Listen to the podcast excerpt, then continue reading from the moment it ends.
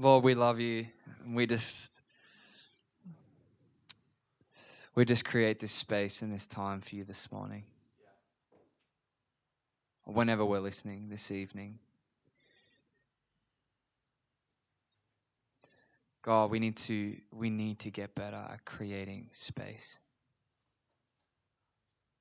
We are so good at filling our lives with noise. Even when we're bound to our houses, we still somehow find noise.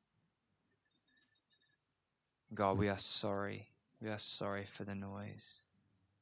We are sorry for creating distraction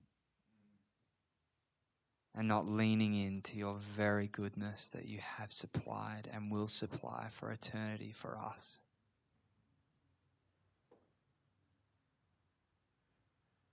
God, we thank you that the peace, the joy, it all exists in the quiet place as we carve time out for you, as we turn the noise down.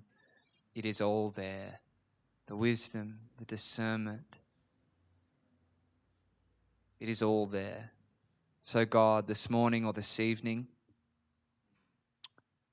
we take this opportunity just to reduce the noise.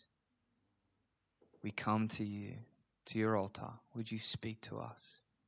Open our ears, open our eyes, to see as you see, to think the greater things that are your kingdom, to speak the greater things that are your kingdom, and to indulge in the things, the greater things that is you, Jesus, that is your spirit and your presence, and that is you, Father, Lord God Almighty. Amen.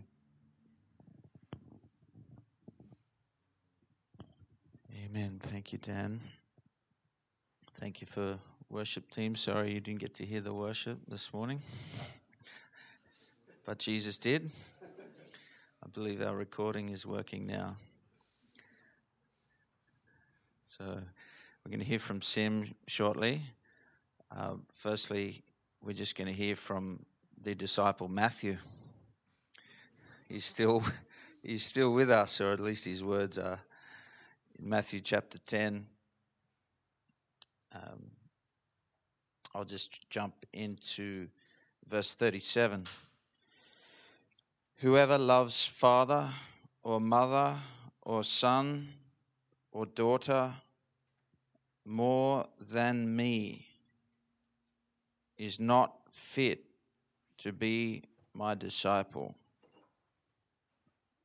Or in the New King James Version says, is not worthy to be my disciple. So we see here the words of Jesus that love has a measurement. And I believe the Lord wants to increase His love in our hearts as a church and as a people, as individuals. Love has a measurement. He who loves mother, father, son, daughter more than me is not worthy of me. So the love of God towards us is greater than the love of a mother or father as we know it towards their children.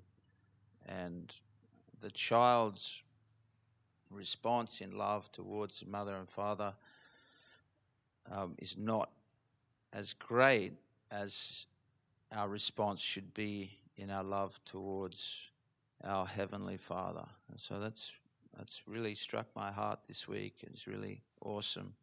You can read right through the Gospel of Matthew chapter 10, and it all speaks about the love of the Father towards his children is so fiery, it's so full, but it's actually demanding. It demands a response because of his very nature.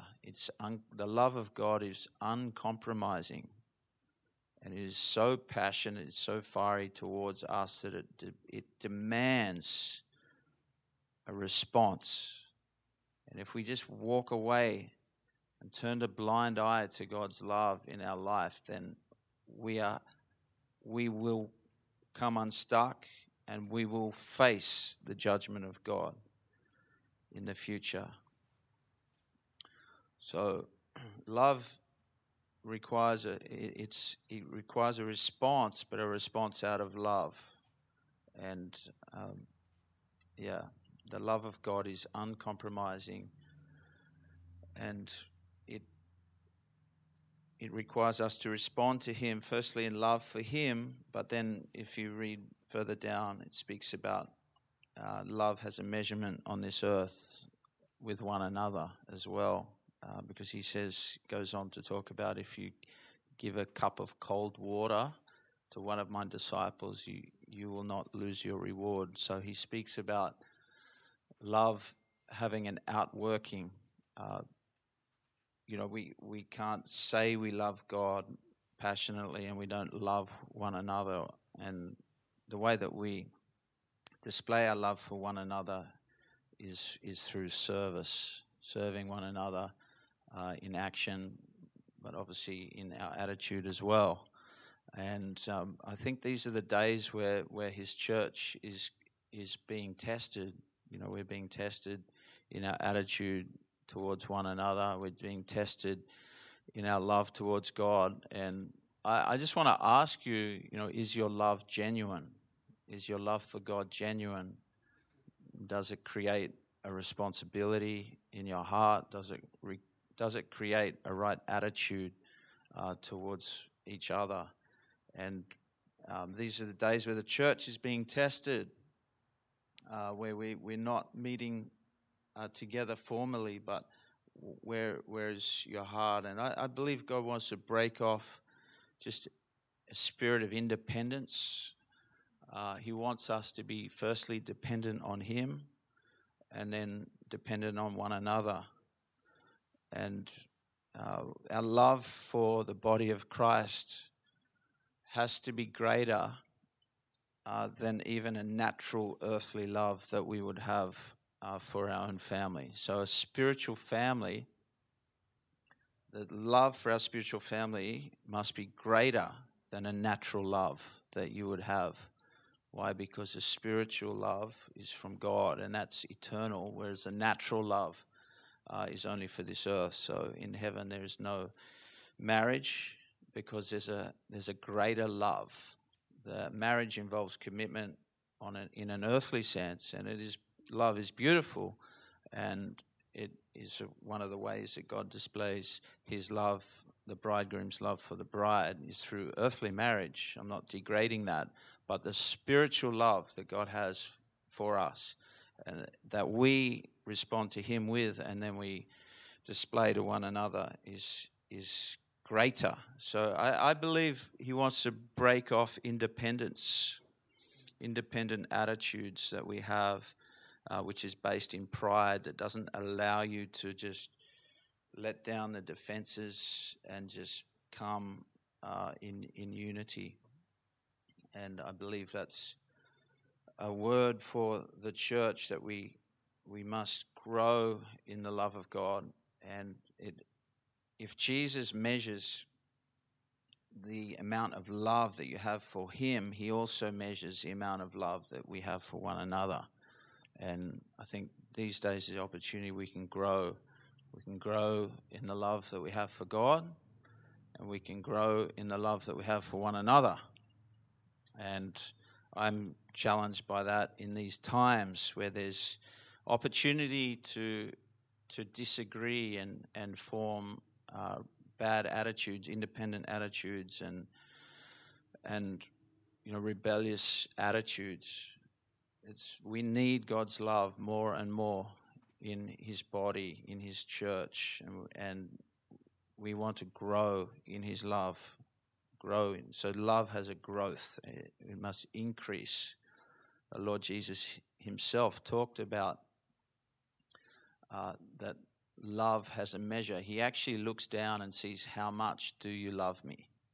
Is the love that you have for me greater than the love that you have for your mother and your father? Is the love that you have for me greater than the love that you have for your own children.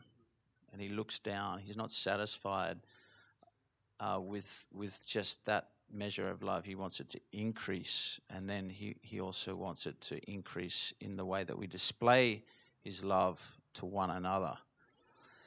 So, Father, I thank you for your word. I thank you that it is encompassing in greatness and in wisdom, and it doesn't change. Those seasons may change, trouble may come and go in this world, but your love does not change, and your requirements for us to respond to you in that love does not change. Thank you for your eternal word. And Lord, even in these days, Lord, we ask that you would bring us together as a church, bring us together, unite us together in your love. Unite us, make us one. Jesus, as you prayed in John 17, that your church, before you went to the Father, you prayed that we would be one, that we would, as a church, reflect the relationship that you have with your Father. And may we do that. May we be faithful reflectors of your love. In Jesus' name. So I'm going to invite our brother Sim to come and share with us what God has put in your heart for the church. And we want to thank you for the time that you spent in God's presence preparing to give a word to the church. Bless you. We're excited to hear, and we're ready to learn from what you've received from the Lord. Thanks, Julesy.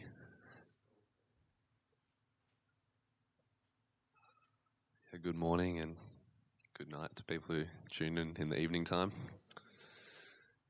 It's a privilege to get to share with you guys this morning. And When Jules asked me, it was maybe 2 weeks ago or roundabout, if I had something to share with the church. I love Jules's question. It's just, do you have something to share?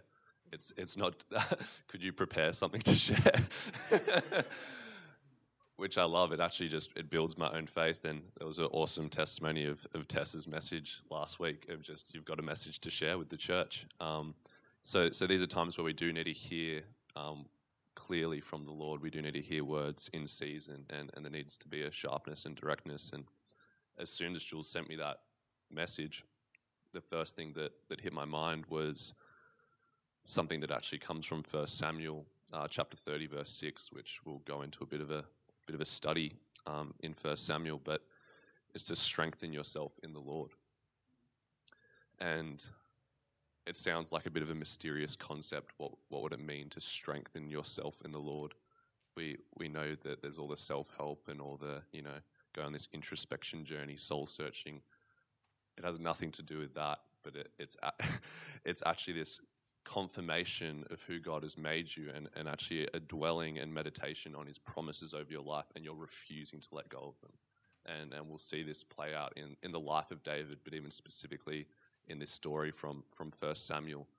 And so what the Lord put his hand on when I heard that expression, which I actually hadn't heard it in a while, hadn't been in the book of 1 Samuel for a while, actually since living in California. But then he just really highlighted remembrance and the power of remembrance, and kind of walk through a few scriptures in regard to that. And yeah, just how much the Lord wants us to constantly, in its attention of perpetually dwelling on his nature, who he has been to us, but also then enabling us to look into the future with hope and expectation for those promises to continue to be fulfilled. But the very testimony of Christ in our life being a spirit of prophecy in our lives that's just breathing hope as we keep looking, because we're not future-minded in the typical sense of we're always looking into the future to be fulfilled. We can actually be perpetually content and satisfied in our heart, but then continually longing. And we know that we're longing for Christ's return. I'm going to read a quote, interestingly enough. Bill Johnson, who's one of the senior pastors at Bethel, he wrote a book called Strengthen Yourself in the Lord. And I dug it up and I realized, we actually studied, we had to read this book for part of our class content, the college in Bethel. And this quote just jumped off the page to me, so I'm just going to just read it to you guys, and I believe it is a word in season for us, even though, you know, that book was written years ago. So it reads, our ability to connect with what God is doing in the midst of difficult circumstances depends on our ability to remember who he is and what he has done in our lives, our relational history with him. I guarantee that if you are currently facing a situation that seems beyond your strength or understanding, and you take some time to rehearse your history with the Lord over the last 12 months or so, you will always find a tool, a prophetic word, a verse that has leapt out of you, a testimony, a prayer strategy that God has put in your arsenal, something that provides a key to overcome the present situation. He gives some fatherly advice here, which is you also might need to repent. Which, believe me, we need to hear this. We need to hear it from fathers. So we know we're loved in the midst of being told we need to repent. For any hardness of heart that has kept you from getting, or I would even say receiving, what he, referring to God, has made available to you.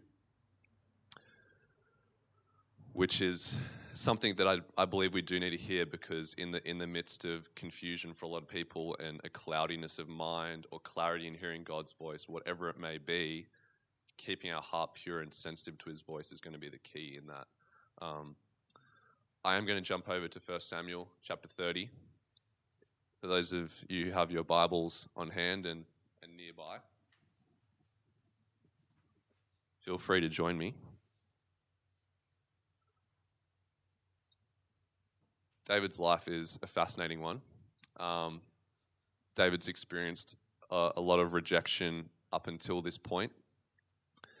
He was anointed by Samuel about 10 years or about a decade earlier to be king. He's slain Goliath. He's been taken into the king's palace. He's married the king's daughter. He seems to be doing really well. And then the king, who's Saul at the time, becomes jealous of him because a song is going around that, you know, Saul slays 1,000, but then King David slays 10,000, and a bit of jealousy arises in Saul's heart. And then pretty much for the next 10 years, Saul is trying to kill David. And he's out of the palace. If you guys know some of the stories of David and his life, which you can find in 1 Samuel and Chronicles as well, but then he finds these, you know, disenfranchised men who are just like got nothing to live for pretty much. They're just like pretty isolated and yeah, just disenfranchised. They're pretty over life. He finds them, he turns them into mighty men. So he's just taken the rejects really and turned them into these incredible men who, you know, if you like wars and all the rest of it, I'm probably appealing more to the guys a bit, but just slaying people left, right and center. Not making a sexist comment there, but, you know, guys just do get down with a bit of bloodshed. Not every girl does, you know. So David actually then is almost covertly still trying to honor Israel, God's kingdom. He's fighting for the enemy, but against the enemies of Israel. And then a war goes down where the Philistines are actually wanting to take on Israel, and then they're afraid that David won't fight alongside them, would actually turn on them. So then David gets rejected by the enemies of God, being the Philistines. And I'm just painting the scene for where we land in chapter 30. Quick little revising 30 chapters, but jump into chapter 30 just to give you guys some context for it. He's coming back from just being rejected by the enemies of God, and he's kind of going back to where his home base was. Then it happened when David, and we're in the first verse, just so you guys know. Then it happened when David and his men came to Ziklag on the third day that the Amalekites had made a raid on the Negev and on Ziklag and had overthrown Ziklag and burned it with fire. And this is where all these people are. And they took captive the women and all who were in it, both small and great, without killing anyone, and carried them off and went their way. When David and his men came to the city, behold, it was burned with fire, and their wives and their sons and their daughters had been taken captive. Then David and the people who were with him lifted their voices and wept until there was no strength in them to weep. Now David's two wives had been taken captive, Ahinoam and Jezreelites, and Abigail, the widow of Nabal and Carmelite. Moreover, David was greatly distressed because the people spoke of stoning him. For all the people were embittered, each one because of his sons and his daughters. I just want to stop there. So these are the men that David has laid his life down for, turned these absolute nobodies into a somebody, these guys who are just isolated, living no kind of life, with any meaning or purpose. He's turned them to these mighty men, and then these exact men want to stone him. Because everything's just gone pear-shaped. The whole city that they were in has been raided, burned. All of their family, their loved ones are gone. So David's in an interesting position here. I don't think we can exactly relate with the level of rejection this man has faced. And then for his own, for the people that he's just laid his life down, fought alongside, shoulder to shoulder with, now are talking about stoning him and killing him, which shows us something about the state of fallen man, that when all the issues go pear-shaped, we want to just take out the leader. They must be to blame, right? This next verse, or this next sentence in this verse, is the one that I want us to spend some time meditating on, and it's actually a mystery verse, in my opinion. And the verse is, "But David strengthened himself in the Lord his God." It doesn't tell us how he did that. It doesn't tell us what he did to do that. But we see, I'm going to go through, I think, almost to the end of this chapter, just because of the beauty of what unfolds, because of the decision David makes, which to me, I'm imagining it's like, I know the promises of God on my life. This looks about as bad as it could possibly look. My own people want to kill me. I'm supposed to be king, according to this prophet who anointed me 10 years ago. But the current king has just been trying to kill me for the last 10 years, so that doesn't look like it's, in the near future. But he's just trying to deal imminently with what's at hand, right? And that's that his own people want to kill him. And what's his posture? He actually turns to intimacy and fellowship with the Lord. He turns into the place of, I'm going to dwell and hide myself in him, and I'm going to rely on him to be my strength and carry me through. And I just love this story, so we're all going to be blessed by reading it. David inquired of the Lord, saying, "Shall I pursue this band," being those who've just taken over the city and burned it, the Amalekites, "shall I overtake them?" And he said to him, "Pursue, for you'll surely overtake them, and you'll surely rescue all." That's a good God we have right there. He'll rescue all.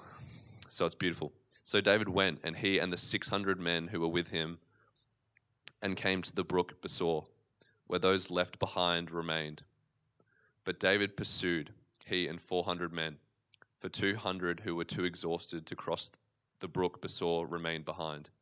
Now they found an Egyptian in the field and brought him to David, and gave him bread, and he ate. And they provided him water to drink. They gave him a piece of fig cake and 2 clusters of raisins, and he ate. Then his spirit revived, for he had not eaten bread or drunk water for 3 days and 3 nights, this being the little Egyptian fellow. David said to him, "To whom do you belong, and where are you from?" And he said, "I'm a young man of Egypt, a servant of an Amalekite, and my master left me behind when I fell sick 3 days ago. We made a raid on the Negev of the Cherethites, and on that which belongs to Judah, and on the Negev of Caleb, and we burned Ziklag with fire." Then David said to him, "Will you bring me down to the band?" And he said, "Swear to me by God that you will not kill me or deliver me into the hands of my master, and I will bring you down to this band." When he had brought him down, behold, they were spread over all the land, eating and drinking and dancing, because of all the great spoil they had taken from the land of the Philistines and from the land of Judah. Okay, bloodshed time. David slaughtered them from twilight until evening of the next day. It's a bit of slaughtering, but we're in a new covenant. We're not all about killing people, but in this current time, the enemies of God, they do just get decimated and slaughtered. That is the will of God, that they be destroyed. Okay, and also they've just taken all their wives and children. Anyway, just in case you need some justification for God is ruthless and you don't want to be on his bad side, but we're on his good side and he loves us and he'll fiercely protect us and fight for us. Good to keep that in mind. Okay. And not a man of them escaped, except 400 young men who rode on camels and fled. Good to have a camel at that point. So David, this part's beautiful too. So David recovered all that the Amalekites had taken and rescued his 2 wives. But nothing of theirs was missing, whether small or great, sons or daughters, spoil or anything that they had taken for themselves. David brought it all back. So David had captured all the sheep and the cattle, which the people drove ahead of the other livestock. And they said, "This is David's spoil." I love this story. It's awesome. And we see that this is a direct result of verse 6. Because how easy would it have been in that moment when everything has just gone completely pear-shaped? Your own people want to kill you. If he had not made this one decision, which I think is a deep decision, to strengthen himself in the Lord, none of what we just read would have unfolded. He probably would have just been running for his life. He was pretty used to that at that point, just to flee when people were trying to take his life. But instead, he made a decision to strengthen himself. He ended up being 400 of his men to go, and they rescued all. They brought back everything that was taken, nothing, which we see the Father's heart in that, to when the enemy has stolen, that he wants to restore all, rescue all, bring it all back to us. Which is our Father's heart, and we see it through King David in his decision to posture his heart in submission to the Father. And the Father does and enacts his will there. Alrighty, we're gonna learn a bit from David's life. But I'm gonna be bouncing around just slightly, just because I want us to have a full picture of this strengthening yourself in the Lord and kind of unpack it in the scripture. In the New Testament, to see what could that mean for our lives. We don't actually know exactly how David strengthened himself. We just know that he did, and it had some incredible results, some great outcomes. I want to really quickly, I'm just going to make a reference to this verse, so don't worry about going there with me, but it's in 1 Timothy chapter 1 and verse 18 to 19, and again, we've got Paul, who really is a fatherly figure, speaking into the life of Timothy. And he encourages him almost in this similar vein that I'm getting at with taking hold of the promises of God, or even Bill Johnson's advice that we would remember back, we would rehearse our history with the Lord. And we know that for a lot of us and a lot of people in this time, it's a difficult circumstance and situation. And so we need to know how to and what it looks like to strengthen ourselves. And Bill does give the advice of a prophetic word, which for some of us, that might just be, right by our side, to just grab a prophetic word that we've heard. Also might not be. But there is a way that we can look back on our history with God and see his nature revealed to us, to actually reconfirm and reestablish who our God is to us. We need to be more certain than anything else. We need to know who God is to us. Everything else is actually secondary. Paul gives Timothy some awesome instruction, which is actually as a result of the faith that's come from your grandma was passed down to your mum, and the faith that is in your mum is in you, which is a beautiful picture actually of the generational blessing of faith being bestowed, because Tim had the tendency to get a bit fearful and a bit uncertain, which you can hear the way that Paul talks to him in his letters, that he's often had some issues. Us knowing that we don't have a spirit of fear is probably because Timothy did have a spirit of fear, and that you actually have a spirit of power, love, and Paul's actually, as a father, correcting his son in that area. And, anyway, I won't get into all that for now. But back to 1 Timothy 1, 18, 19. I'm actually reading part of it from the Passion. And Paul calls him that he is entrusted with a responsibility in keeping with the very first prophecies that were spoken over your life and are now in the process of fulfillment in this great work of ministry. In keeping with the prophecies spoken over you, with this encouragement, use your prophecies as weapons as you wage spiritual warfare by faith and with a clean conscience. So this is powerful because Timothy is a pastor and a church leader, and Paul's going, this has been spoken over you, like from the very first prophetic word you've ever heard. This has been spoken over you and called out in you, and believe those words. Believe what the Lord's spoken to you and hold firm and take hold of that. And actually, when you're facing hardship and difficulty, use those same words, or for us, we can just find promises of God, and there's going to be scriptures that speak to you really clearly, and all of us are going to have different scriptures, that there's just a clarity and a piercing nature in which they speak into our heart. And really, Paul's instruction here is take hold of that, use them as your weapons. Don't try and in this hour muster up your strength and your human effort to be this really, ferocious, fierce fighter. Take a hold of what actually makes you strong. Take a hold of the promises of God over your life. Take a hold of your history in the Lord and go, here's my weapons to fight. Here's who my God is, and here's who I've seen him to be. Here's who he will continue to be, for he's the same yesterday, today, and forever. Alrighty.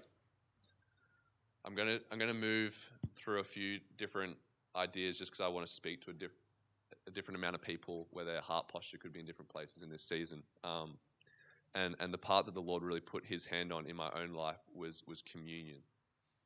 And some of us just think that is, the partaking of the body being the bread and the wine being the blood. But really, this is a perpetual state that we need to be in. And really, intimacy is everything. And this time of communion with Jesus can't just be when you take the time to, take the elements, take the body, take the bread and the wine. This needs to be something where we're continually going into that secret place, continually finding the Father and the Son there. I do love the moment of Jesus. He gives us communion for us. And I want to jump into Luke chapter 22 just briefly to touch on this, and it's verse 19 and 20. I'm just going to highlight what he says about the elements, about the body and about the bread and about the blood and the wine. He says, "This is my body, which is given for you. Do this in remembrance of me. This cup which is poured out for you is the new covenant in my blood." I believe the Lord has just given us a powerhouse for our faith right here.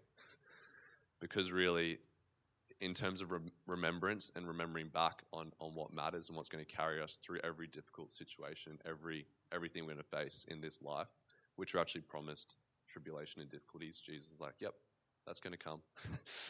We're not hiding from tribulation and difficulties. It's just actually a byproduct of walking and following Christ, just so we know we're not so taken off guard and surprised by it. But this is the most powerful thing we can do as believers, is remember on his body, his life given for us. And he knows we're going to forget to remember. So he's, do this in remembrance of me. He knows this is a key to us, our longevity as those who follow him. And then the verse 20, this cup which is poured out, and he's speaking about his life. He's prophesying, my life is going to be poured out. My blood is going to pour out of my body on the cross. This is the new covenant. And it's in my blood. And there's nothing more powerful than the blood of Jesus. And there's nothing that can break that covenant. You enter into that covenant with him. There is nothing that can break it. There is nothing that can touch it.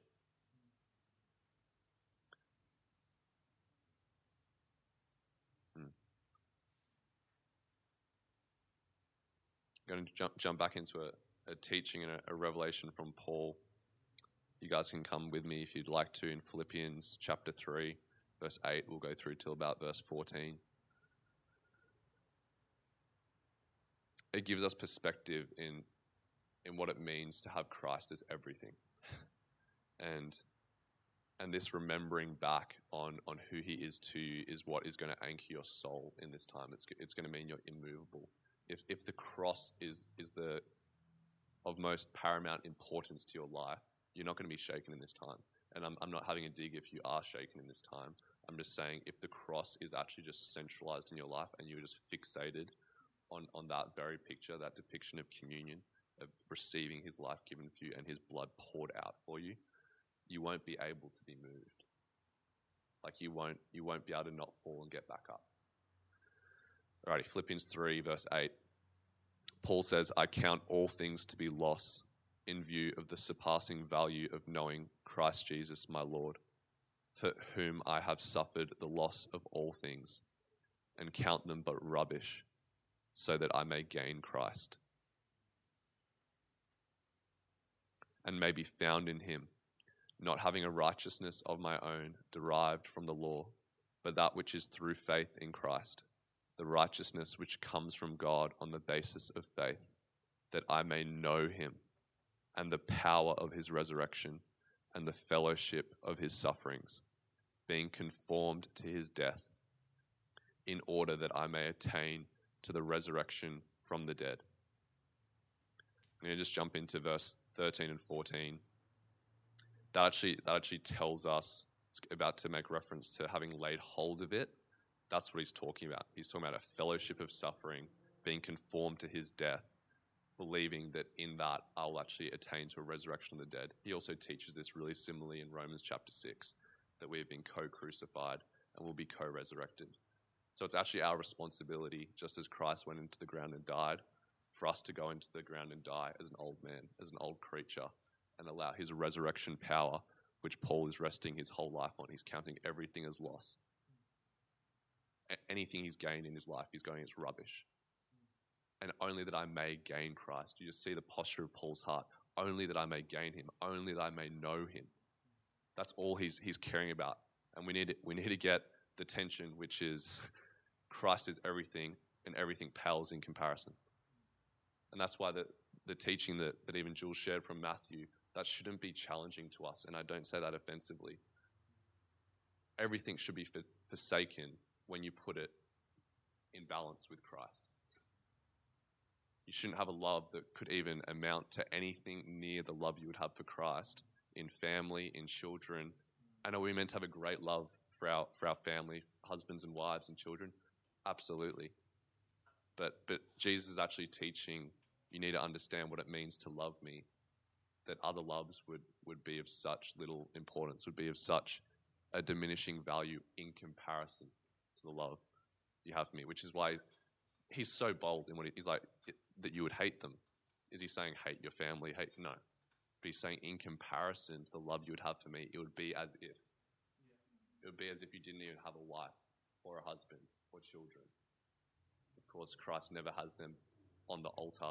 We just read about David and his story. He's keen on rescuing all of them, restoring all of them. They are of such importance to him. But he's actually revealing to us, how much more important am I to be to you? Alrighty. Chapter 3, verse 13, 14. Brethren, family, I do not regard myself as having laid hold of it yet, but one thing I do, forgetting what lies behind and reaching forward to what lies ahead. I press on toward the goal for the prize of the upward call of God in Christ Jesus. So we see this same posture that we've just read in the previous verses. It's just one thing matters. It's just him and only him. And we see this language of like forgetting, which I sound like I'm contradicting myself. I'm talking about remembrance, right? But there is this tension, and it's actually a heart posture. It's everything in the past would be of such little significance compared to the one who is in your present and future, and the one to whom we're actually living for. The reason for our existence being Christ, and the reason why we have an existence being him crucified, that we have life in us, because he also teaches this beautiful, challenging sermon in John chapter 6. Actually, I'm going to touch on it real quick. It's verse 53, and we'll go through till 56. I know I've just stopped halfway through a verse in Philippians, but this is good. Truly, truly, I say to you, unless you eat the flesh of the Son of Man and drink his blood, you have no life in yourselves. No life. So therefore, there is only life if we drink his blood and eat his flesh. He who eats my flesh and drinks my blood has eternal life, and I will raise him up on the last day. Speaking about the resurrection of the dead. For my flesh is true food, and my blood is true drink. He who eats my flesh and drinks my blood abides in me, and I in him. So this communion, this partaking of the flesh of Christ and the blood of Christ means you can abide in him. Without that, there is no life in you. It's only through the abiding in the one who is life that you have any life, that you have any breath. I love this teaching because he hasn't taught on communion yet. So they're taking him at face value going, you want us to literally eat you. Like, your teaching is cannibalism. And we're Jews and we are all extremely offended. It's a really successful preach. Clearly we see it in verse 66. As a result of this, many of his disciples withdrew and were not walking with him anymore. He was just really stirring the pot, really getting them encouraged. Let's follow Christ. Oh, wait, if we don't eat you, we have no life in you. Okay, so we're running in the other direction. I love this. Verse 67 and 68, 69. We've just got to go there. It's interaction with Peter. So Jesus said to the 12, a funny question, I like it. You do not want to go away also, do you? He's ready to ditch just every disciple he's had with this one sermon of how crucial this sermon is to Christian faith is worth everyone leaving if it's just you standing. He's happy for all the disciples to leave. If you can't receive this, what I'm saying, that you need to eat my flesh and drink my blood, then go as well. Okay. Simon Peter answered him. He'd also be very confused, just so you guys know. This isn't like, oh, clarity and like, you know, divine revelation fell. It's just like, that would have been a very challenging thing for any person in that context to hear. We're like, oh yeah, communion makes sense. Eat the bread and drink the wine. Like, we're used to that. We're familiar with that. They've never heard this before. All right. Peter's response is beautiful though. Lord, to whom shall we go? You have words of eternal life. We have believed and have come to know that you are the Holy One of God.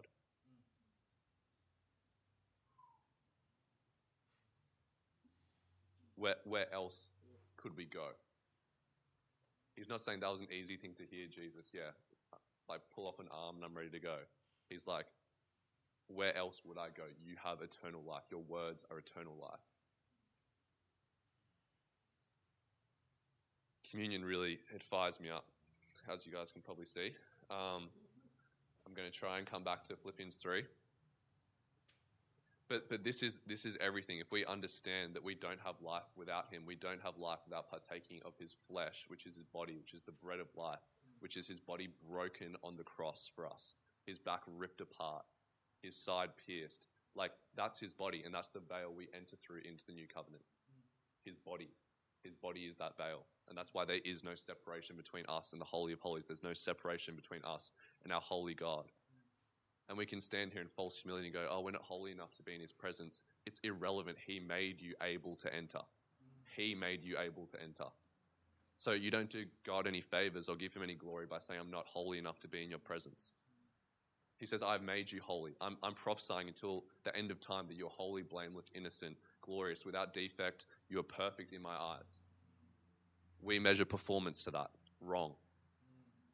He says, that is the state of your being because of my blood over you. If we've entered into this new covenant, that is the state of our being. So being in holy union with him requires we are holy. So we need to put off the false humility of thinking we're not holy. And it's not a holier than thou concept. It's I'm holy because he says I am. And because that means I have intimate union with him. Alrighty. I will come back to Philippians 3. Okay. So I sound like I'm contradicting myself because I'm talking about forgetting things, even though I've just taught about remembering. I'm going to jump into Isaiah 43, verse 18 to 20, to also just teach on this is a mindset. This is we consider everything else as nothing, and everything else in our past, the old man crucified dead. Like, we need to catch this too. The old man has been crucified. If Christ has been crucified, our old man has been crucified. So it all rests on Calvary. It all rests on the crucifixion of Christ. So I'm going to tell you about forgetting things and not dwelling on the things of the past, But I'm not talking about forgetting what God has done in your life, because otherwise, why would Jesus teach on communion and do this in remembrance of me, right? So we need a whole intention, a posture, a mindset that we actually consider everything else in our past as nothing compared to the insurmountable value of Christ to us in this moment right now and in the future to come. We're going towards him. He is the call. Everything else can fall compared to pursuing him. All right, Isaiah 43. Do not call to mind the former things or ponder things of the past. Verse 19. Behold, I will do something new. Now it will spring forth. Will you be aware of it? Or in the ESV it says, do you not perceive it? I just want to rest there for a moment. We need to have... Oh, see you later. We need to have a mindset that we can sit in this place of remembering who God is to us while continuing to be expectant of what he's about to do in and through us and even for us. Like, he's the God who works all things together for the good of those who love him. This is who our God is, and he's doing a new thing right now. We might have been locked up and whatever your experience has been, and I'm sure it's sucked for most of you, okay? And that's all right, but we need to actually put that mindset off of hopelessness, of disappointment, of frustration, because it'll actually disqualify you from this rhetorical question, will you be aware of it, or do you not perceive it? And that's where verse 18 is the enabling. It's the key to understand what verse 19 is saying in this excerpt of Scripture. Because if you don't remove a dwelling on the things of the past, because your frustration is actually a past event. Like right now, present moment, you being frustrated was the moment before. You being disappointed was the moment before. So there's an opportunity in this moment, as you're hearing my words, as I speak, for you to actually not bring that into mind. You're not a victim of your circumstance. You're not a victim of your situation. You can choose not to ponder on the things of the past, not to ponder on where your disappointments and your lack of hope was, your hopelessness, or your brick wall, your dead end. You get the opportunity right now because of God's grace and his Spirit to actually not ponder there. And instead, look at the Lord. And he's saying, behold. That word behold, he's going, look. Again, this isn't about us. I will do something new. Now it will spring forth. And this is a word that actually was a prophetic word for my life. And 3 years ago, I gave it here when we were first in this building. And those who are listening don't know what this building is, but our Harvest Time Church building, that was a word that the Lord spoke to me, like clear as day. He said, this needs to be released, and we need to have our hearts and minds in posture in this behold moment. And will you be aware of what I'm doing? It's not about what your human effort can muster in this time. It's looking at what is he doing. And he's saying it's new, and he's saying it's now. So we need to put our minds there. Do you not perceive it? It goes into saying he's going to make a way in the wilderness. He's like, impossibility just says I'm possible to me. This is our God. He's like, yeah, impossible for you guys. Yeah, no worries. It's like, oh yeah, wilderness? Yeah, I'll make a way through it. Which also is speaking of a deliverance for his people. And even rivers in the desert, oh yeah, where there's no water, where you would die and be dehydrated and pass out. Yeah, I'll put a river in there. Drink for my chosen people. So this is where we need to live. It's in an awareness of who our God is. And we have special privileges as his chosen people. This is what he does for his chosen people, which you just need to, the Old Testament's beautiful in that. You see, he is ruthless to accomplish freedom, security, protection, safety for his people. Do they get stitched up from time to time? Yeah, they do, but it's usually because they've turned and started worshipping idols and all the rest of it. When they've turned back to him, he's just like, he will push everything out of the way for them. Like nothing can stop them. No impossible situation can stop them. This is the same God. And we need to hold on to this, that this is who our God is. Nothing has actually changed in his nature. You read the stories of the Old Testament. He isn't a different God then. He's actually just as fierce. He's just as ferocious as he was then. And some people are scared of the God of the Old Testament. I'm like, well, then you probably need to be scared of the God of the New Testament. We've somehow watered down. Oh yeah, no, he's just a fun-loving, kind, yeah, peace, love, joy. It's like, yeah, absolutely, that is the kingdom of God. But he is still a ferocious lover. and he will pursue his people, and he will create way for them to prosper, even at the expense, and again, this will be hard for our ears, of others. If you read the start of that chapter of Isaiah, he's like, yep, Cush, Seba, in your place. You are my priority. You are the apple of my eye. I'll push everything aside to have you, my chosen people. Okay.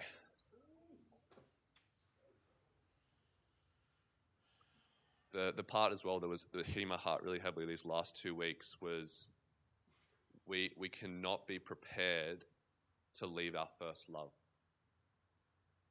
Nothing else can be put in place of maintaining like the flame of first love in our hearts. And a lot of people, and again, this isn't a judgment, there's been no better time for distraction. There's been no better time to not be focused on the Lord. There's been no better time to be frustrated, to be disappointed. That's all valid. I'm not taking away from the validity that that's been your experience, that stuff's been taken from you that wasn't justified, that you've been forced, all this stuff. Yeah, 100%. That has happened. That's been your experience. But you cannot afford to put your love for him on the altar. You cannot afford to put your first love on the altar. I'm going to jump into Revelation chapter 2, verse 4 and 5, just to pull us into this place. There's more Revelation to come, as in some more verses from Revelation, so just buckle your seatbelts. Okay. I'm gonna get the little in Revelation. It's really nice when he addresses the churches. He just gives like a little debrief of who he is. He's like, "This is who I am," just so you guys know. And I just want to read this for us. Okay, so verse 1. The one who holds the 7 stars in his right hand, the one who walks among the 7 golden lampstands, says this. Which really he's saying, like, I have power over anything that is established. And the seven lampstands do speak of these kind of 7 churches that he addresses. But really he's like, I'm at the center of everything. I'm in the middle of it all. It all hinges and is held together by me. There is nothing else that holds it together. Like, this is what we need to catch in some of these addresses in Revelation, which are beautiful. It's like, you guys just would die if not for me. Which is why it's not challenging for him to say that there's no life in you unless you partake of me. It's like, he's unashamedly, I am life. There is no other life. Which we're like all worried about physical health and maintaining optimal this and that. He's like, those people are dead anyway. And I'm just dead in their sin, can be alive in God in Christ Jesus, okay? But I'm just being real. The fact that they're breathing is not the definition of them being alive. Love them, bless them. We want them to be saved, and many souls will be harvested in this time. But we need to actually understand what is the definition of life based on what Christ says. It's him, and it's only him. Okay, so we're entering into rebuke o'clock, which is always fun. Okay, it starts out good, just so you guys know. Chapter 2, Revelation, verse 2. Okay. I know your deeds and your toil and perseverance, and that you cannot tolerate evil men. Great things. And you put to the test those who call themselves apostles, and they are not. And you found them to be false, which is also great. They're discerning. They know who God's true followers are. They're able to discern. They're not a true follower. They're not a true apostle. And you have perseverance and have endured for my name's sake. And I'm putting all of us in this camp right now. Like, there has been a perseverance, otherwise you would have fallen away. Like, things have been tough for a lot of you guys and in different situations. It requires that you have perseverance and endurance, that you haven't fallen away from God. So this is great. And have not grown weary. Also great. Also teaches about us not growing weary of doing good. So they're actually a good church. Like, they're a good congregation of people who have persevered, endured through hardship, trial, tribulation, all the rest of it. They've stood firm. Verse 4, but I have this against you, that you have left your first love. And really, if we can catch just, if you want to catch one thing in this entire time I speak, it's actually this, verse 4. If we don't understand that God is against us if we have left our first love, we don't understand how much our first love relationship, the revelation of his love to us means to him.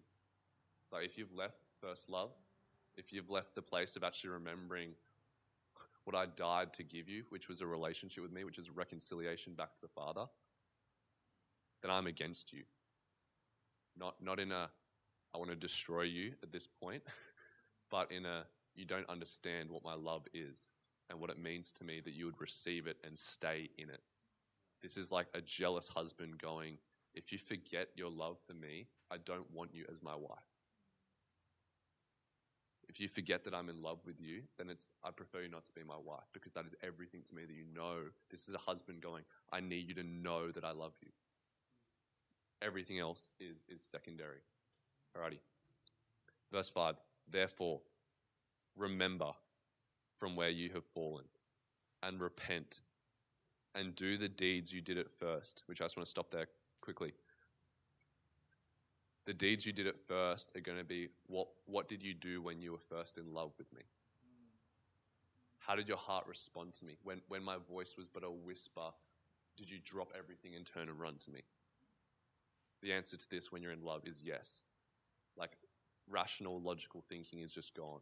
And do I want an emotional, experiential love relationship for you guys with Christ? 100%. I'm never going to apologize for that. People are going to tell you, no, don't have an experiential and emotional blah, blah, blah. It's like, no, 110% have it. He died. He paid for it for you to have it. He wants you in first love. And that is when nothing else matters. That is when he is your obsession. He is your captivation. He is what infatuates you. You don't want to leave his presence. Like to get out and like eat breakfast is a stretch. Like to go to work is difficult, but he gives you the strength to go to work. Like, this is what I'm talking about, okay? This is how much I know that Christ wants us to remain in first love, and what I mean by that is that you are in love with him, that nothing else matters in comparison to being with him. Okay. He's strong. He's strong in his words here. So the deeds you did at first, so that's an invitation. If you actually feel that what I'm speaking, again, probably offends you if it's resonating right now, but come back to first love. Use your memory. Like he gave us a memory, I'm sure of it, for this specific purpose, that we can remember back on what he has done for us, who he has been to us, the relationship. Because I'm speaking to people who've got a history. You can rehearse that history. Bring it back into the forefront of your mind. That first time he touched you. Like the first time you heard him say, I love you. Like you, if you just spend a moment there, and I'll have trouble preaching if I stay too long there. But that's what I want for you guys. And that's what he wants for his people. He's not going, I'm against you because I don't like you guys, because I don't love you, because I'm not fighting for you. He's going, I'm against you because you have put something that is the utmost priority to me on the altar, and it is never to go on the altar. The first love relationship, being in love with Christ, it is everything to him. It is everything to him. So, that's my encouragement to you if that's speaking to your heart right now.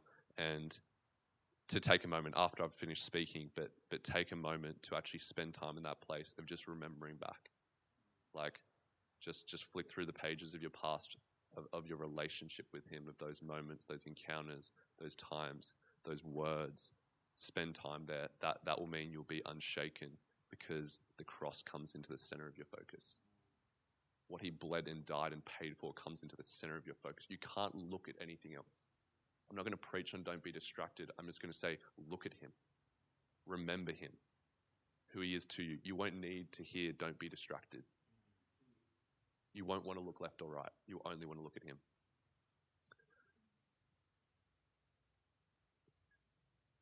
Yeah, the rebuke has consequence. He says, or else I'm coming to you and remove the lampstand out of its place unless you repent. And I want you to hear the tone of a husband here. He's like, I don't want to have to do this, but if you actually don't turn away from not valuing first love, I'm actually going to remove your influence, remove that you are an established lampstand, you're an established church. You don't bear my name because you're not in first love. Your endurance, your perseverance, my namesake, all awesome. But it is not priority. It's actually going to be the byproduct in a healthy way of this love relationship with him. You'll be able to endure through hell. And we're going to touch on some verses in Revelation which reveal this to us, that hell will come and you'll have to endure through it. And it's going to be a love for him that keeps you in it. And even now we're experiencing minor versions of that. And I'm not preaching end times here right now. They've been telling us we're in the last hour for thousands of years, right? So we're in the last hour, guys. We can know that for sure. But the repentance here is key. And this isn't a repent message. This is keep your heart tender and sensitive to him. If there is a hardness, like what Bill touched on, if there's actually you're not receiving what he paid to give you, then we need to turn away from whatever that is, whatever is a greater priority, whether it's your cause, whether it's you're fighting for something right now, whatever it is, like everything else needs to come under this first love. Okay.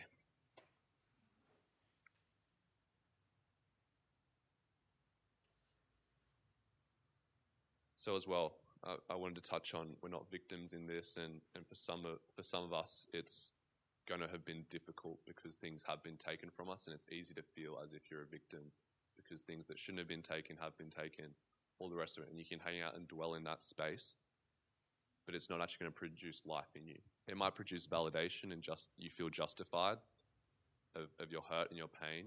And I want to say that it is valid, that there's hurt and pain there, but it's not a place for you to live. And that's why all of what we're speaking about with the forgetting the former things, I'm talking about forget what's holding you down and holding you back. That old man does nothing for you. The flesh profits nothing. Okay, but spirit, and his spirit is calling your focus right now into awareness of him and future hope. Okay, so we've got some more encouraging words from Jesus in John 16:33, which is, in the world you have tribulation. So it's no question about it. You will have tribulation. But this next part that flows from it, this is John 16, verse 33. But take courage, I have overcome the world. And honestly, when my flesh read this, and by flesh I just mean my natural faculty, I went, why am I taking courage just because Christ has overcome the world? Like, what does that mean for me that he has overcome? But Jesus knows that is everything that he has overcome, because that he has overcome the world is that you have overcome the world. That he has had victory over the enemy is you have had victory over the enemy. His victory is yours. Him overcoming is yours. And I'll jump into John. John clearly catches this revelation, even though I'm sure it would have been confusing to him too, then in chapter 16. Of why is Christ saying you need to take courage because he has overcome the world? That means something for your life, that Christ has overcome the world. 1 John chapter 4, verse 4, he says, you are from God, little children, and have overcome them. And if you read the previous verses, it's speaking of spirits that don't confess Christ. Anything that's going to come against you holding firm in your confession of Christ being Lord, being the Son of God, come from the Father, these spirits, John's just saying, yep, you've overcome them. And the reason? Because greater is he who is in you than he who is in the world.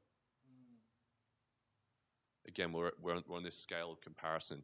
Everything in the world that could come against you is nothing. Why? Because he who is in you is greater, and I'm going to say, than anything that will come against you in the world. And we have God, the same God we're hearing about in the Old Testament, fighting for us. And we have a few times of rhetorical questions where it's like, and we'll get to it in the Psalms, but who can come against me? Who can I fear?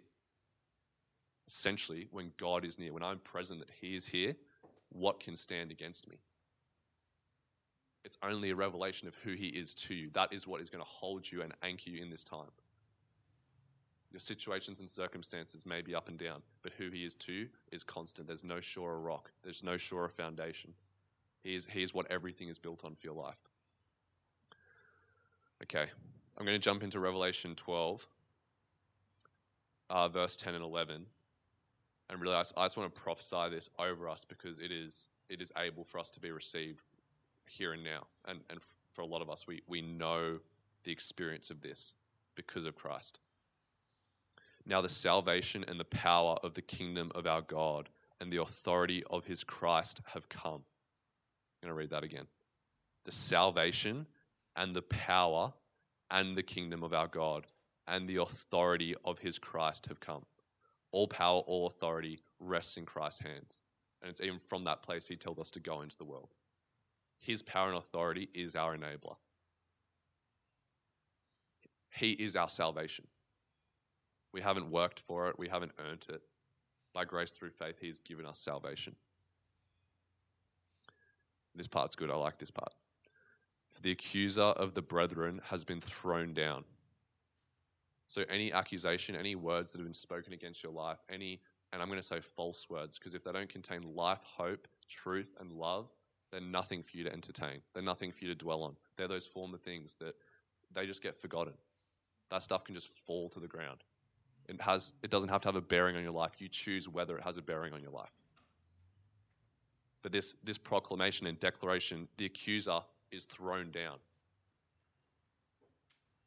Even if we don't think we're at that point or that stage of the end times, it is a promise from God. The accuser is thrown down. We can just take hold of that.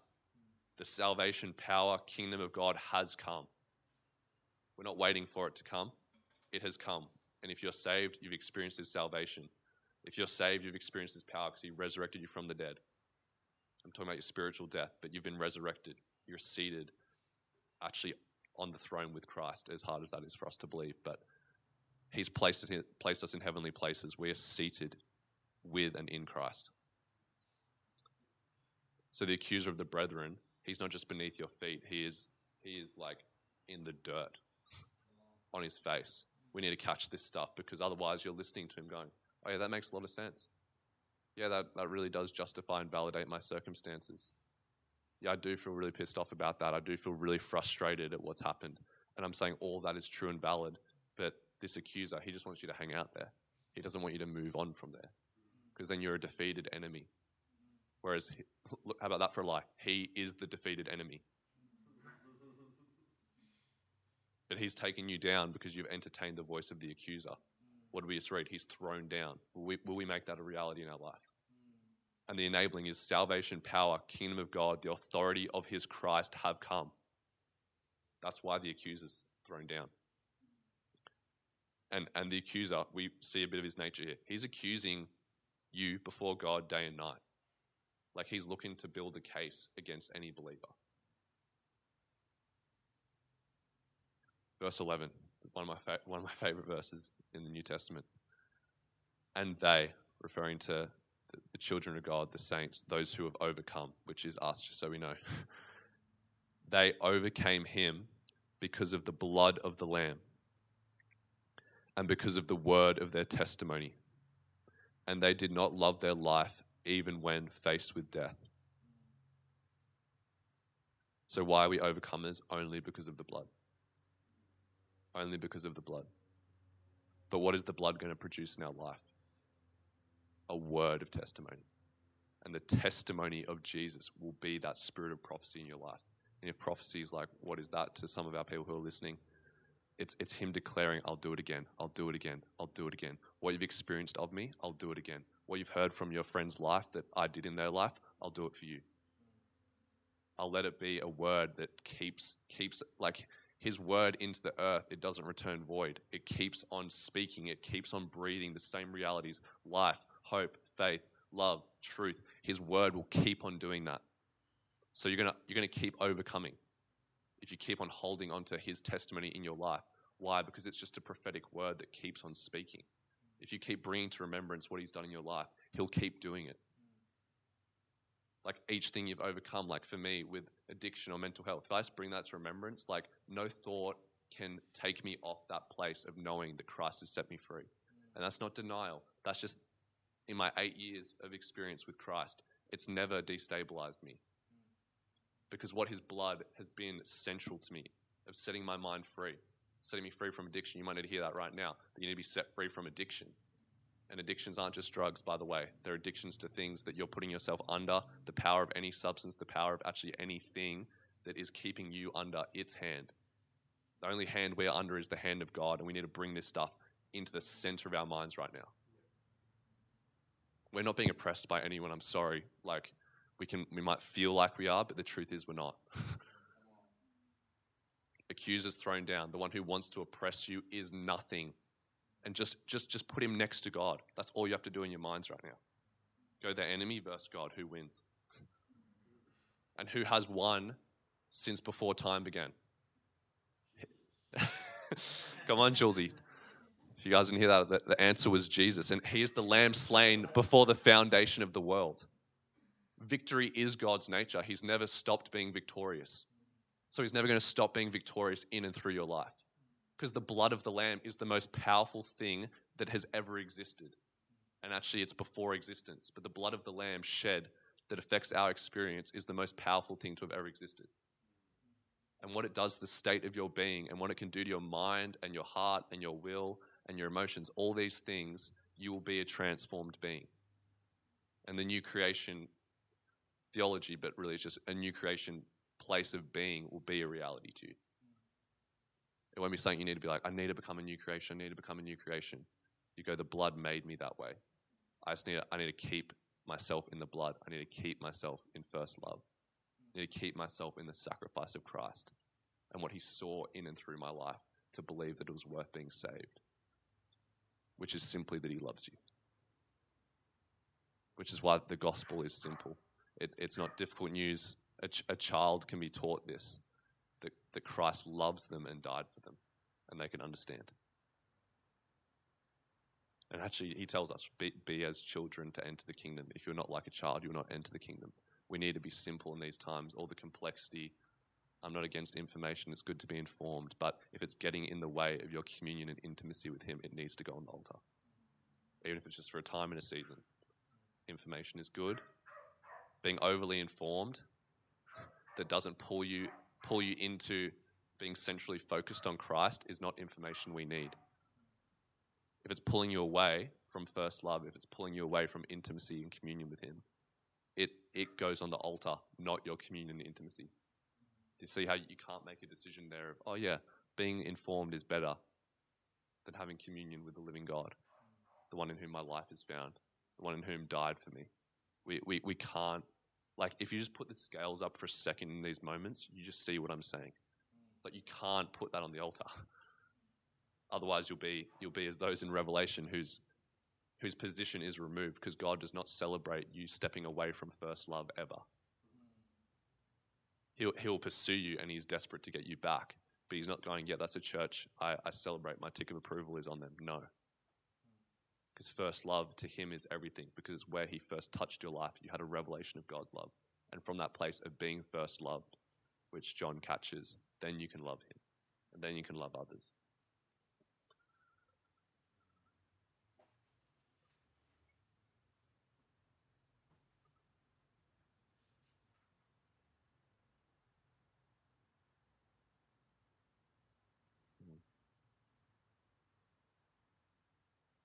Yeah, gonna rest here really quickly in Ephesians chapter 3, verse 16 and 17.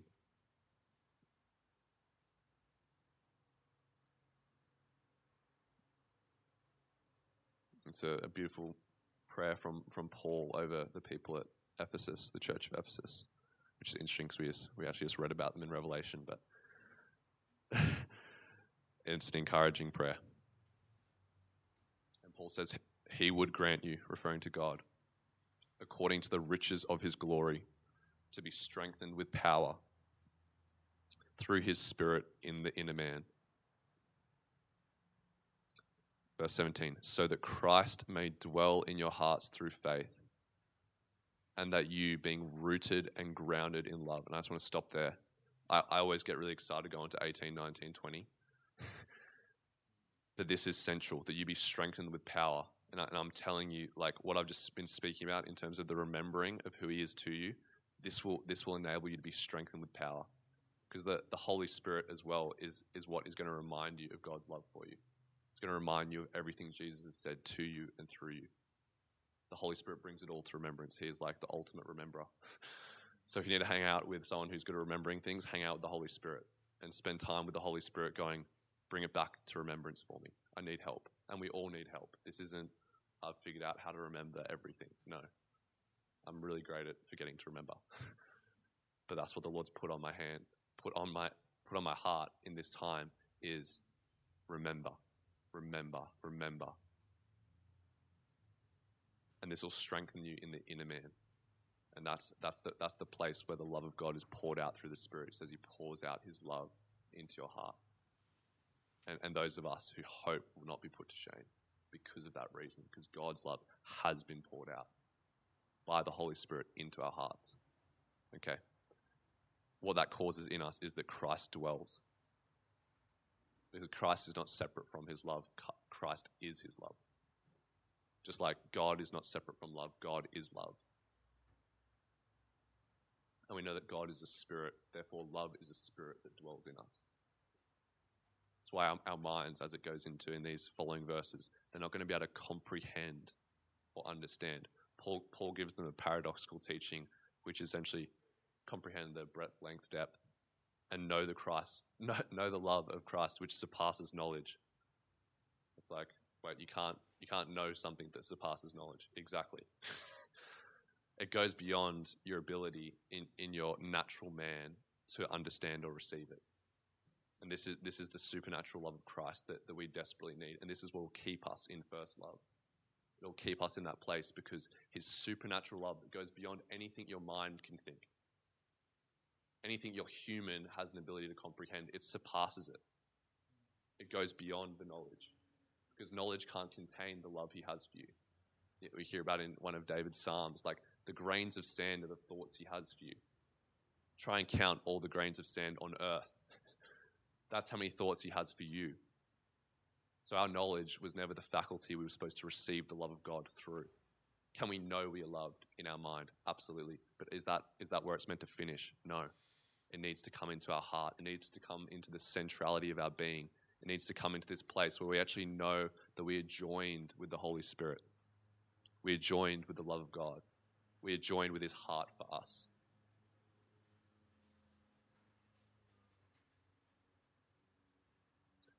I'm going to rest briefly in 1 Corinthians chapter 6, verse 17,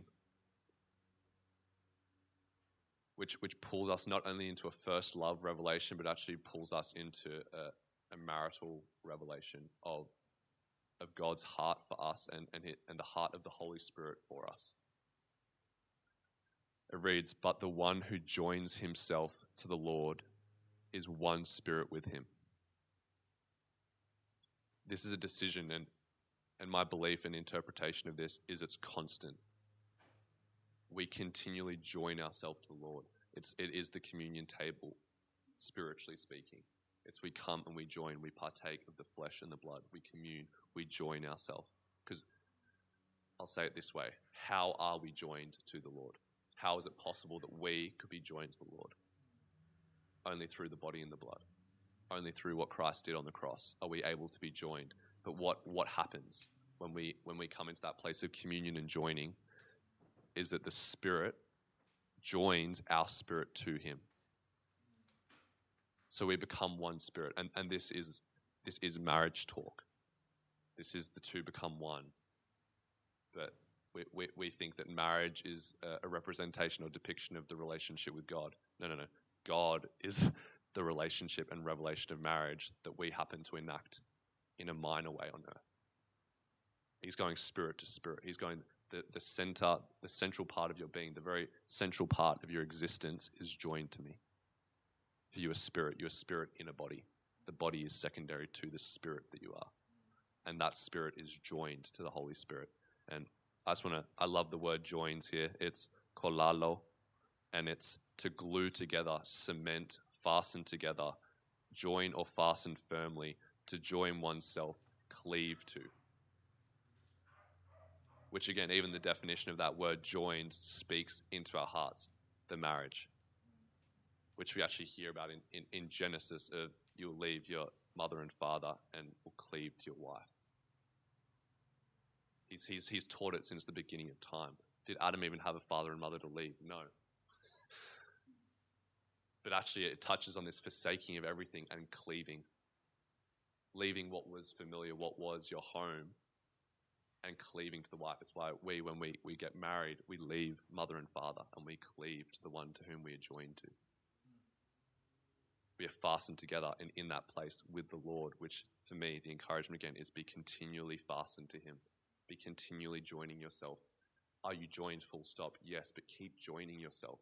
Let your heart be drawn in intimacy towards him, and draw near and he will draw near. And this, you'll find the cement hardens there. You are cemented to him and your spirit is one with his spirit. And the Holy Spirit brings all that we need. The Holy Spirit is the Spirit of Christ. It's the same Spirit that rose him from the dead. If you need resurrection power, if you need an impossible situation to change, come into this place of intimacy and joining with the Spirit. You'll look at things differently. You'll see differently. You'll see situations, outcomes, how they could unfold with hope.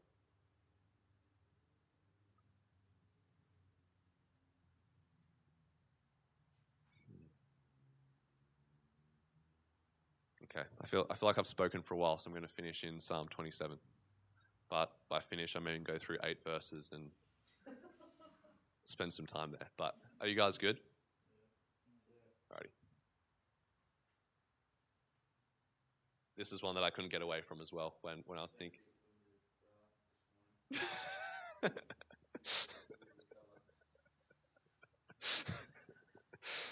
I love it. Beautiful.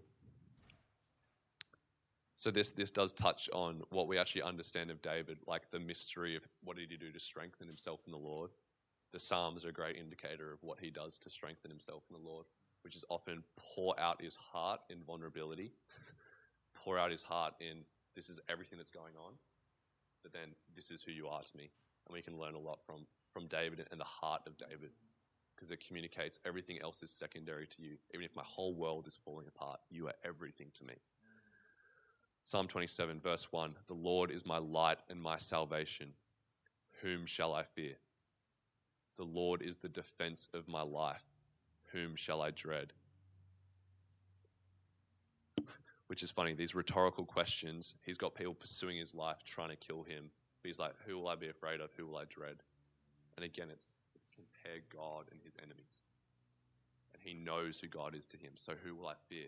Who will I dread? And for us in this time, are we giving our fear and our dread, and this will sound strange, to other things apart from God? God is deserving of our fear and dread. Not because he's going to punish us, but because he is fierce and ferocious, and he could destroy your body and your soul. He could. Will he? No, he loves you. He's not going to destroy it.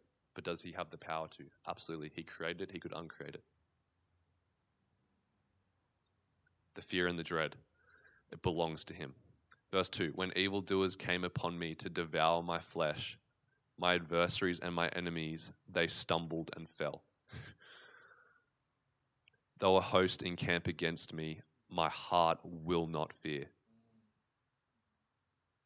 My heart will not fear. Does he have reason to be afraid? Absolutely. But does he know who his God is, and that means his heart will not fear? Yes. He knows that my Lord is my light and salvation. I'm actually not going to fear anyone. I'm not going to dread anyone. My heart will not fear, though war arise against me. In spite of this, I shall be confident. This is intimacy. This is, he knows who his God is. This is, he has spent time in secret, pursuing the face of God.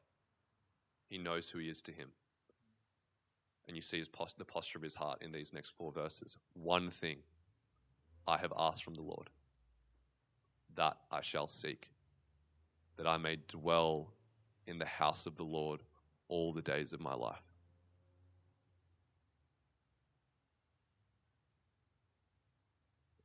This is a heart posture. I don't want to go anywhere that your presence isn't. Who does the house belong to? It's God's house. God is in that house. God is in that place. He doesn't want to leave it. He wants to linger and stay there. To behold the beauty of the Lord and to meditate in his temple. Behold the beauty.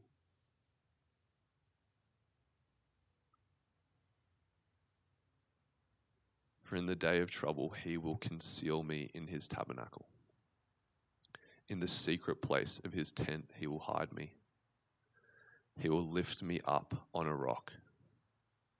And now my head will be lifted above my enemies around me. and I will offer in his tent sacrifices with shouts of joy. I will sing, yes, I will sing praises to the Lord. Hear, O Lord, when I cry with my voice, and be gracious to me and answer me. When you said, seek my face, my heart said to you, your face, O Lord, I shall seek. You can see that David has resulted to one thing. My heart, that I would dwell in the presence of God, in his house, that I would behold his beauty, that no matter what is going on around me, this would be my central focus, which we see he catches the same revelation in Psalm 23. He goes, the Lord knows my enemies are there. He puts the table in the midst of them. And actually, he prepares it. He didn't accidentally put it in the midst of my enemies. He chose, I'm going to put, just right there. All your enemies around you, just going to prepare a table for you. We'll just fellowship and spend some time together. You can just look at me. You can sit across the table from me and look at my face. Everything else, like, it will just blur away. Just like when a lens focuses in on its subject, everything else just blurs. That the sharpness of your focus at looking him, and he's calling us to come back to the table. Come back to the table. He's prepared it for you. He knows everything that's going on in your life, everything that's going on. Every detail, more intricately than you know it. He knows it. But he's preparing a table for you in the midst of it. And David catches this. He understands who his Lord is to him in the mess, who his Lord is to him in the midst of people wanting to take his life, encamping around him to take his life, like surrounding him on all sides. But he knows the surrounding presence of his Lord more than the surrounding presence of his enemies, which is actually the word panium, which is like he's before, behind, in front of, all around you.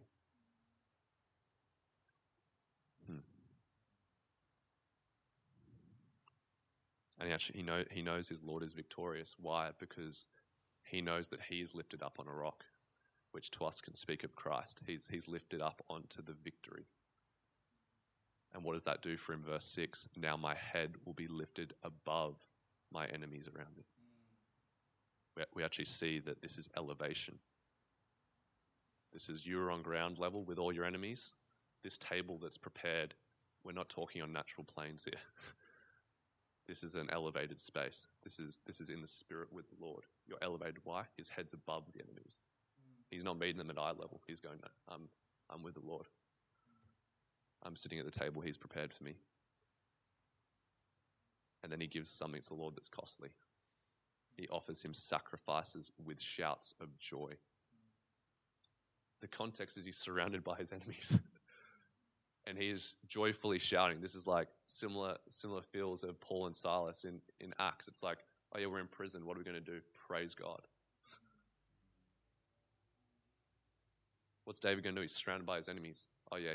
He's just talking about the Lord. He's going, I choose to behold his beauty. I choose to be in his house, dwell in his house. The Lord puts me in the secret place. He hides me there. My enemies can't even see me there. And then he lifts me up. And we need to hear the heart of that. We need to catch that in our own lives. It's the secret place. It's behind the doors that don't always need to be a literal door, but it's a place of communion and awareness of him. You're coming into that place, and it's got to be constant. It can't be a moment of you taking the elements. Though I encourage you guys to take that moment, to take the elements, but it's got to go deeper. It's got to be a revelation we receive that affects every day that we live. Not once a month when the church takes communion or whatever it is, or if you do it weekly or whatever your heart and desire is around communion, it's got to be daily. Not whether you're eating bread and drinking wine or the fruit of the vine, but communing with him. I'm just going to finish on verse 14 because I love this. It's just a revelation. It's actually instruction from David, honestly, I feel, to us. That the Lord's written through his hand. Wait for the Lord. Be strong and let your heart take courage. Yes, wait for the Lord. And I just want to finish and rest on this. Waiting is not passive. This is, if we just read through Psalm 27 as like a blueprint, this is everything that's going on in my life. I'm resulting in choosing one decision, which is to seek his face, which is to gaze upon his beauty, to look nowhere else but at him. And I'm going to praise him for who he is to me. And honestly, like, we need to be praising him, and it needs to be sacrificial. We need to give him something that costs us something. And we're made to worship. We need to be praising our Lord. But this waiting isn't passive. This is expectancy. This is who my God is. This is who I know him to be. This is what he does for me. He hides me. He lifts me above my enemies. He lifts me above my circumstance, situation, so that I can see and think in a way that I wouldn't otherwise. So I'm going to strengthen myself. I'm going to strengthen my heart. I'm going to take courage and continue to wait expectantly on him, knowing his nature, knowing who he is to me. And I will not be shaken. I will not be moved. I will not look anywhere else. Okay, I feel like I've talked a lot this morning, but I love you guys. If the worship crew are happy to just create some space. Thank you, everyone, for listening and choosing to be connected with our family and with Harvest. We're blessed by the listeners, but more so blessed by the hearts of those who are listening. And know you're loved, and just want to bring you back into that invitation of first love, and create some space for you just to engage with the Lord and engage with your history with him. And I even encourage you just to take a few minutes to just rehearse that history, to go back and think on where he showed up in your life, where he's touched your life. Those places that no one else loved that he's loved. Yeah, the rejection he's met with acceptance. Yeah, the pain he's met with his healing touch. Yeah, the peace that has just made anxiety disappear. The joy that has just made mourning and what's felt like ashes into beauty. Yeah, he wants to strengthen you. He wants to strengthen you with his joy this morning. He wants to strengthen you with his presence, for in his presence is the fullness of joy. He wants to show you what he is like. He wants to show you his face. He wants you to come face to face and just look into these eyes of grace that stare back at you. They don't want to look anywhere else. They don't want to move on to the next thing. It is his joy to commune with you. It is the reason Christ came, so that you would know his love and dwell in his love.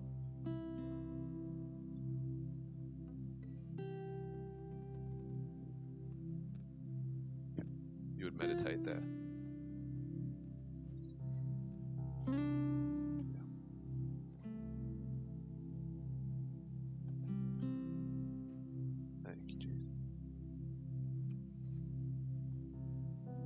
Going to just read something over you guys before we just enter into this song, and it's just a personal reflection of coming into intimacy and focusing on Jesus.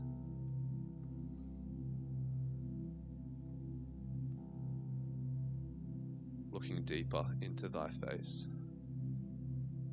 layers and lines of unending grace, intricate attention. We are face to face, captured by the dimple in his cheek. He's saying the secret belongs to the meek. His smile and pleasure spread so infectiously. I am gazing so intently. Irises of fire mesmerizing me. The tears are running. I can barely see. Now, it's just you and me. His pupils' dilation causing complete fixation, beckoned into cavern of intimacy. He says, it's all to abide with thee. He says, it's all to abide with thee. In thine eyes we intertwine the branch and the vine. I am now yours, and you are now mine.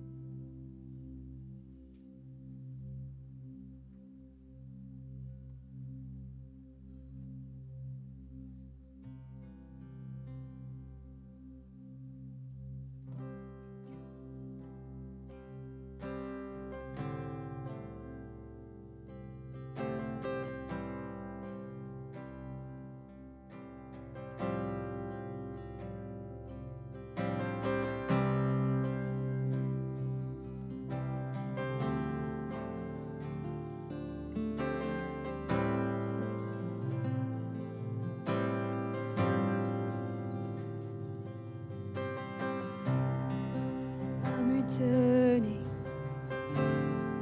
to the secret place, just an altar and a flame. Love is found here in our sacred space. I hear your voice, I see your face.